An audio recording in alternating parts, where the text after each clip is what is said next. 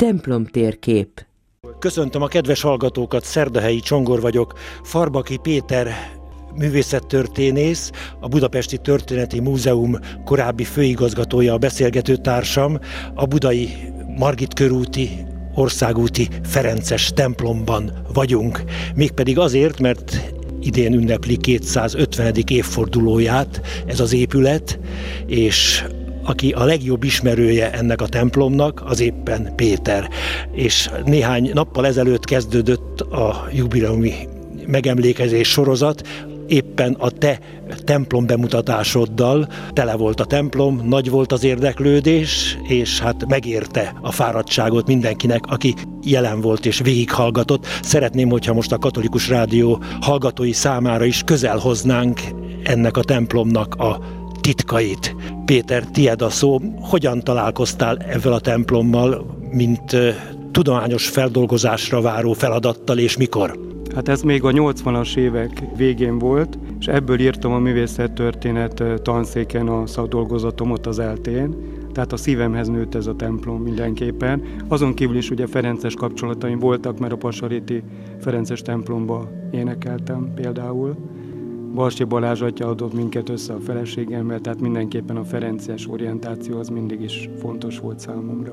Mesélj erről a templomról, amely nem Ferences templomként indult 250 évvel ezelőtt, de hamarosan Ferences lett. Hogyan kezdődött?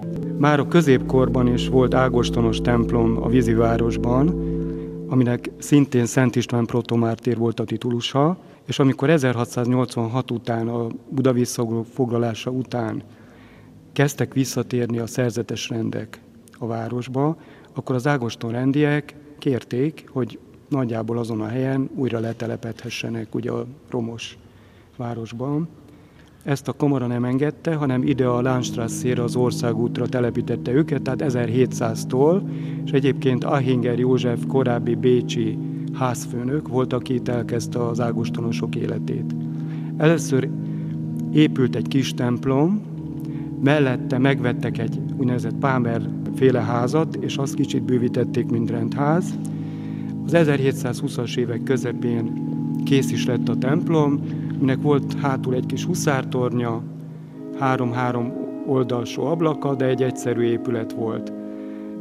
Nagy szerencsénkre Csáki Zsigmond gróf, aki ide temetkezett a templomba, és itt állították föl a ravatalát, a Castrum Dolorisát, ennek megmaradt a balokkori rajza 1738-ból, és ez ábrázolja a templomnak a belsejét. Tehát ott látjuk, hogy az oltár körül is volt négy szobor, oldalt és voltak oltárfülkék, mert tudjuk, hogy mind a két oldalon voltak mellékoltárok.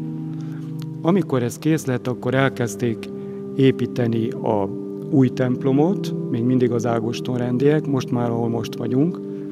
Ennek a főhomlózata készült el legelőször a két toronnyal, és utána elkezdték a hajót építeni, de úgy, hogy még változatlanul működött a régi templom. Tehát a kicsi templom benne volt, mint Assisi-ben a porcinkula pontosan, kápolna? Pontosan úgy, vagy például a Loretói bazilikában a Santa Casa. Igen. Tehát ugyanez a kis épület a nagy épületben effektus érvényesült, és elkezdték a ma mai utcai rendház épületet is építeni, annak csak a templomhoz legközelebb eső részét. A templom építésének a végén került sor a szentére, ahol most állunk, és 1770-ben az Biskó Károly Tinini segédpüspök, címzetes püspök volt, aki felszentelte a templomot. Innen számítódik a 250 év. És ez a püspök, ez egy ilyen missziós püspök volt, Ferences püspök volt, úgy tudom. Igen, igen. Boszniából jöttek a ferencesek, Igen. akiknek a törökök megengedték, hogy a hódoltság időszak alatt is mindenütt végezzenek missziós munkát, egyébként Budán is. Tehát a ferenceseknek itt volt egy kontinuitása.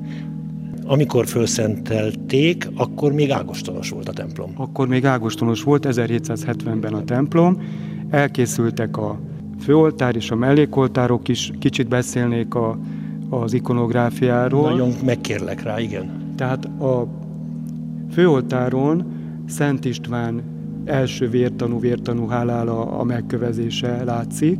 Sajnos ez a második világháborúban ez a barokk Maulbercs műhelyben készült főoltárkép elpusztult, és Márton Lajos volt, aki 45 után újra festette, de hát nyilván már egy más szellemben. Tehát amit most látunk, az nem a barokk alkotás, hanem nem, Márton Lajos. Ő csak próbálta azt Igen. valamennyire újra lemásolni. Egyébként érdekes, Márton Lajos itt van eltemetve alattunk a kriptában. Ezt nem tudtam. Nagy barátja volt a ferenceseknek, meg a cserkészeknek is. A szombati eseményen itt volt a lánya.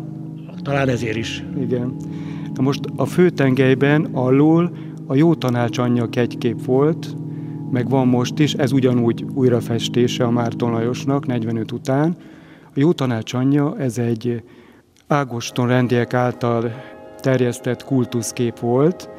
Van hozzá kapcsolódó legenda is, ez Albániában volt Skutáriban, és amikor jöttek a törökök, ugye a hívők nagyon féltek attól, hogy mit fog történni ebben az általuk nagyon tisztelt kegyképpel, és a legenda szerint valamilyen égből jövő felhő megfogta ezt a képet, átvitte az Adriai tengeren, közben a George és Szlávi két albán nemes is hajóval, a családjával átkelt a Adriai tengeren, partra szálltak Itáliába, és addig bolyongtak, amíg Genazzano városába, Rómától délre megtalálták a kegyképet, ahol egy Petrúcia nevű apáca addigra már, ő már valamilyen látomásában megtudta, hogy érkezik ez a nagyon tisztelt kegykép, felépített számára egy kápolnát, és oda került a kegykép, amit ma is tisztelnek. Ott egy... megmaradt az eredeti, nem úgy, mint itt az, az eredeti másolat. Így van. Tehát egy eredeti másolata volt Igen. ennek a Genazzánói kegyképnek. Hát a, a barokban ez nagyon tipikus volt, hogy a, akár a kegyszobrot, például a Mária Celi kegyszobrot, ha hozzáérintették a másolatot, akkor annak a csodatévő erejét átvette, ugyanígy a kegyképnél is ugyanerről van szó, hogy azt nagyon szépen emásolták, és sok helyre elkerült, tehát nagyon sok népszerű, például a Passzói Mária Hív kegykép, Mária Igen. kegykép például, hogy más nem mondjak. Na most ez nem csak az ágostonosoknál volt, orsóitáknál is, meg több más templomban is megvolt ez a kegykép. A leghíresebb egyébként a Pozsonyi Virágvölgyi templomnak volt a Jó Tanács anyja kegyképe. A kegyképhez, mint Szűz Máriához volt a felajánlás gesztusa, és balra pedig ez a csodás esemény, ahogy Genazzánóba átkerült a kegykép. Sajnos ma már, ha ránézünk a főoltárra, nem látjuk az eredeti barok főoltárt, mert 1900-ban, mint annyi más templom, nem tudom, a baroknak a pompáját nem szerették annyira, és ez egy déltöröli eh, stuf, úgynevezett stufletszer műhelyben készült új historizáló oltár, ahol egyébként Gonzaga Szent Alajos első áldozása és Szent Imre fogadalma látszik, de ez már nem az, ami az eredeti barokk oltár volt, és a főoltár két szobrát a Szent Erzsébetet és a teatinusok alapítóját, Szent Kajetánt is lecserélték már a Ferencesek idejében, úgyhogy most már elérkeztünk a Ferencesekhez. Igen. Egyébként nagyon érdekes, hogy miért Gonzága Lajos is, meg sze- még Szent Imre is az ifjúság védőszentjei, talán ezért, de hogy nem Ferences tettek oda egyik oldalon, hanem egy jezsuitát és Szent Imrét középen a tabernákulummal. Így van. A régi tabernákulumot egyébként a baloldali középső oltáron helyezték el. Tehát ott volt régen, vagy akkor, amikor akkor átalakították? 1900-ban oda vitték, legalább az megvan.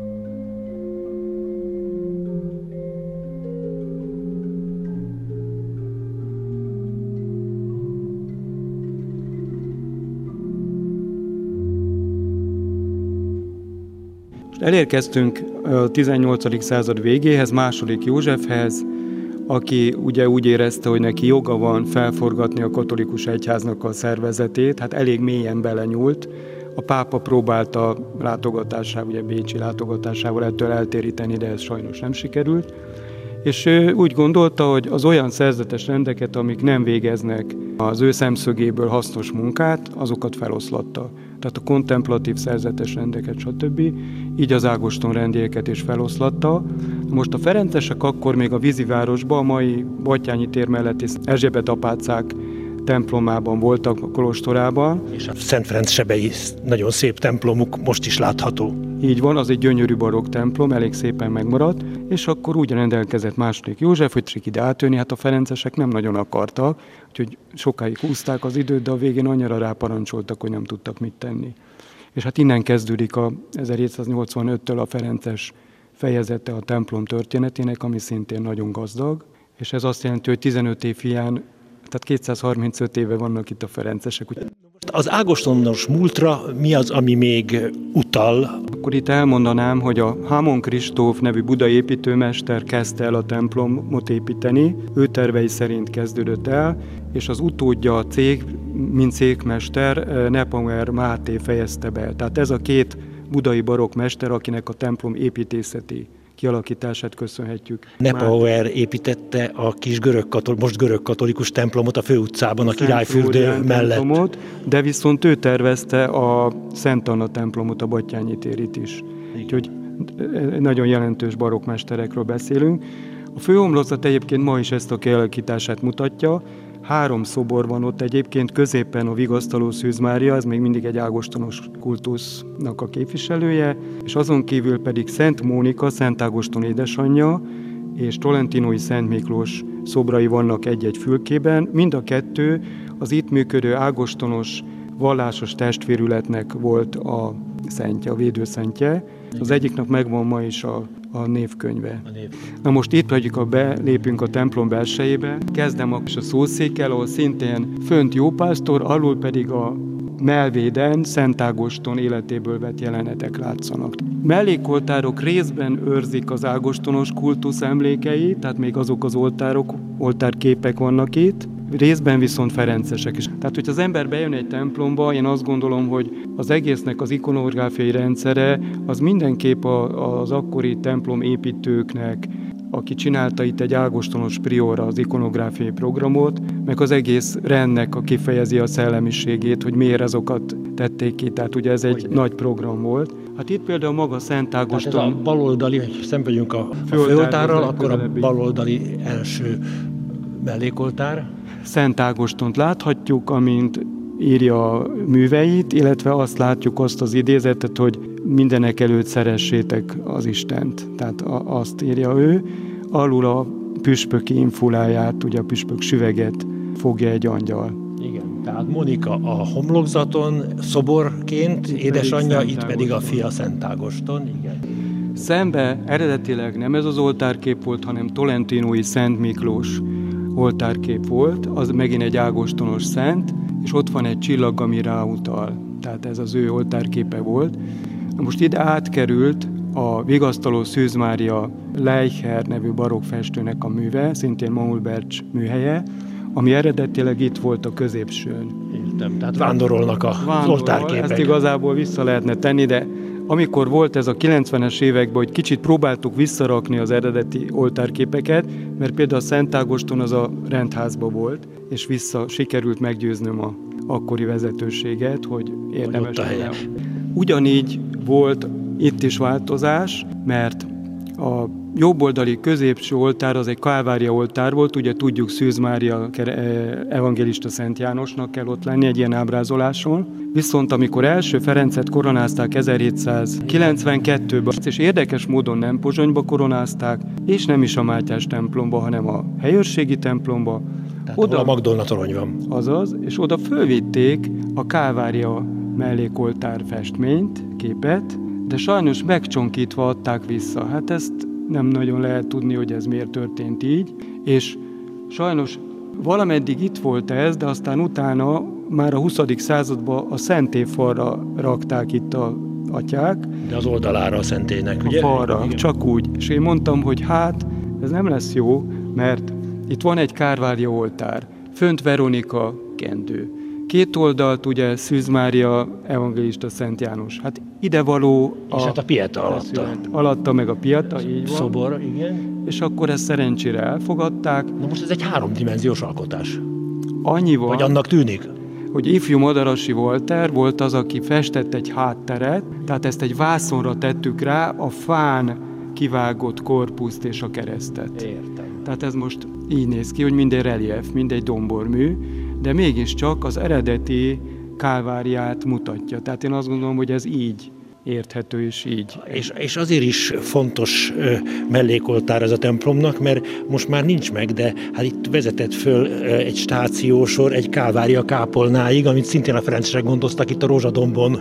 Igen, akkor itt beszélünk egy pár pillanatot arról, hogy a Gülbaba türbét visszafoglalás után, ugye egy török egyhely volt, Szent József kápolnává alakították a jezsuiták. És még fönt ezt egy ilyen a szőlőhegyet, tehát magát a rózsadombot megcsinálták úgy, hogy egy keresztút vezetett föl, és építettek egy Kálvária kápolnát, Veronika kápolnának is hívták.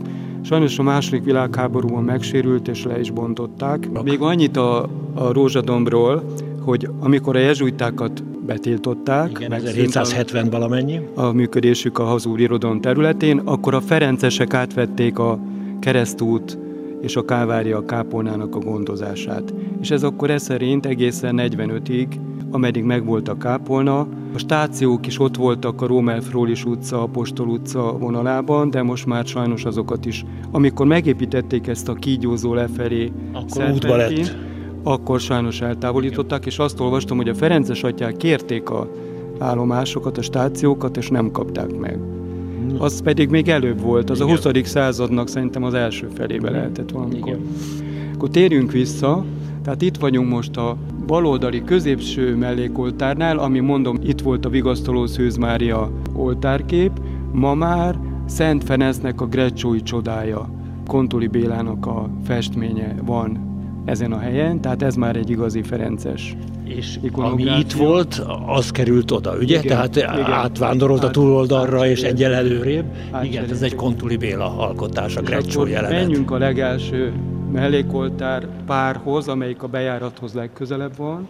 Kezdem akkor a jobb oldalival. Ez azért is, mert Garas Klára Maulbercsnek a legfontosabb monográfusa, ő azt írja, hogy ez szerinte Franz Anton Maulbercsnek a festménye, és Mírai vagy Bári Szent Miklós táblázolja, ugye nagyon Tehát népszerű a Mikulást. Szent, a Mikulást, így van, nagyon népszerű szent volt. Itt, mint a hajósok védőszentje jelenik meg, de itt van a három aranygója, amit egy ifjú tart, és hátul pedig igen, azok az adományai a három szegény lánynak, hogy tisztességes körülmények között tudjanak hozományjal férhez menni. Ez, ez az egyik igen, legendás története Szent Miklósnak, és akkor ott a Duna meg egy dunai hajó is látszik, tehát ezt állítak a dunai hajósok állították ezt az oltárt, és érdekes az a két gótikus ablak. Mit keres az ott? Barokkorban vagyunk, de ez úgy néz ki, hogy valószínűleg a régiségét akarta mutatni, és akkor viszont balra Szent Flóriánt lehet látni, jobbra pedig Szent Donátot. Tehát mind a kettő olyan barokk eredeti szobor, és olyan védőszent, akik a barokkorban nagyon népszerűek voltak. Szent Flórián a tűzvész ellen védett, a Szent Donát meg a szőlős gazdáknak volt a védőszentje. És akkor vele szembe a bejárattól balra pedig Szent József halálát látjuk, az az érdekes, hogy itt ugyanez a barokk oltárkép volt, a Szent József halála az egy nagyon népszerű téma volt a barokkorban, tehát ugye a jó halál fontos volt az akkori embereknek, hát ugye még több járvány volt, mint manapság, pest is, kolera, stb. És hát ugye, hogy szentségekkel megerősítve halljanak meg, Szent József ennek volt a védőszentje. Itt volt egy barokkép, amit a 19. század közepén egy Tanner Ferenc nevű festő tönkretett, és ezt már az Istokovics Kálmán festette szintén a 20. század közepén. Tehát Szent József halálának a jelenetét látjuk ezen a mellékoltáron. Azt elfelejtettem mondani, hogy egyébként már az ágostonos időkben nem csak a Szent István protomártír, hanem a magyar király is. Tehát a két István a, a védőszentje lett a templomnak. Tehát ennyiben bővült. Még befejezésül arról kérnék tőled egy vallomást, szerűséget, hogy mit jelent számodra ennyi befektetett munka után ez a templom? Sokszor járok ide azért, és hát kicsit én is úgy érzem, hogy alkotója voltam a templomnak, vagy legalábbis a történetének a kutatója, úgyhogy közel áll a szívemhez tényleg. Utolsó utáni kérdésem, ez a szikla itt a új liturgikus térben, ez mikor született és mit üzen? Cságoli Ferenc építész volt, aki megtervezte ugye a, a Vatik, második vatikáni zsinat után a szembemiséző oltár az kötelezővé vált a ö, szentélyekben, és hát akkor készült ez a nagyon visszafogott, én nekem nagyon tetszik, ö, ö, mert sok templomban azért azt érzi az ember, meg az ambó is akkor készült, sok templomban azt érzi az ember, hogy valahogy a tervező próbál, meg a művész, aki megvalósította, próbál versenyre kelni az eredeti barokk gazdagsággal hát az tönkreteszi, kiüti a egyik a másikat szerintem.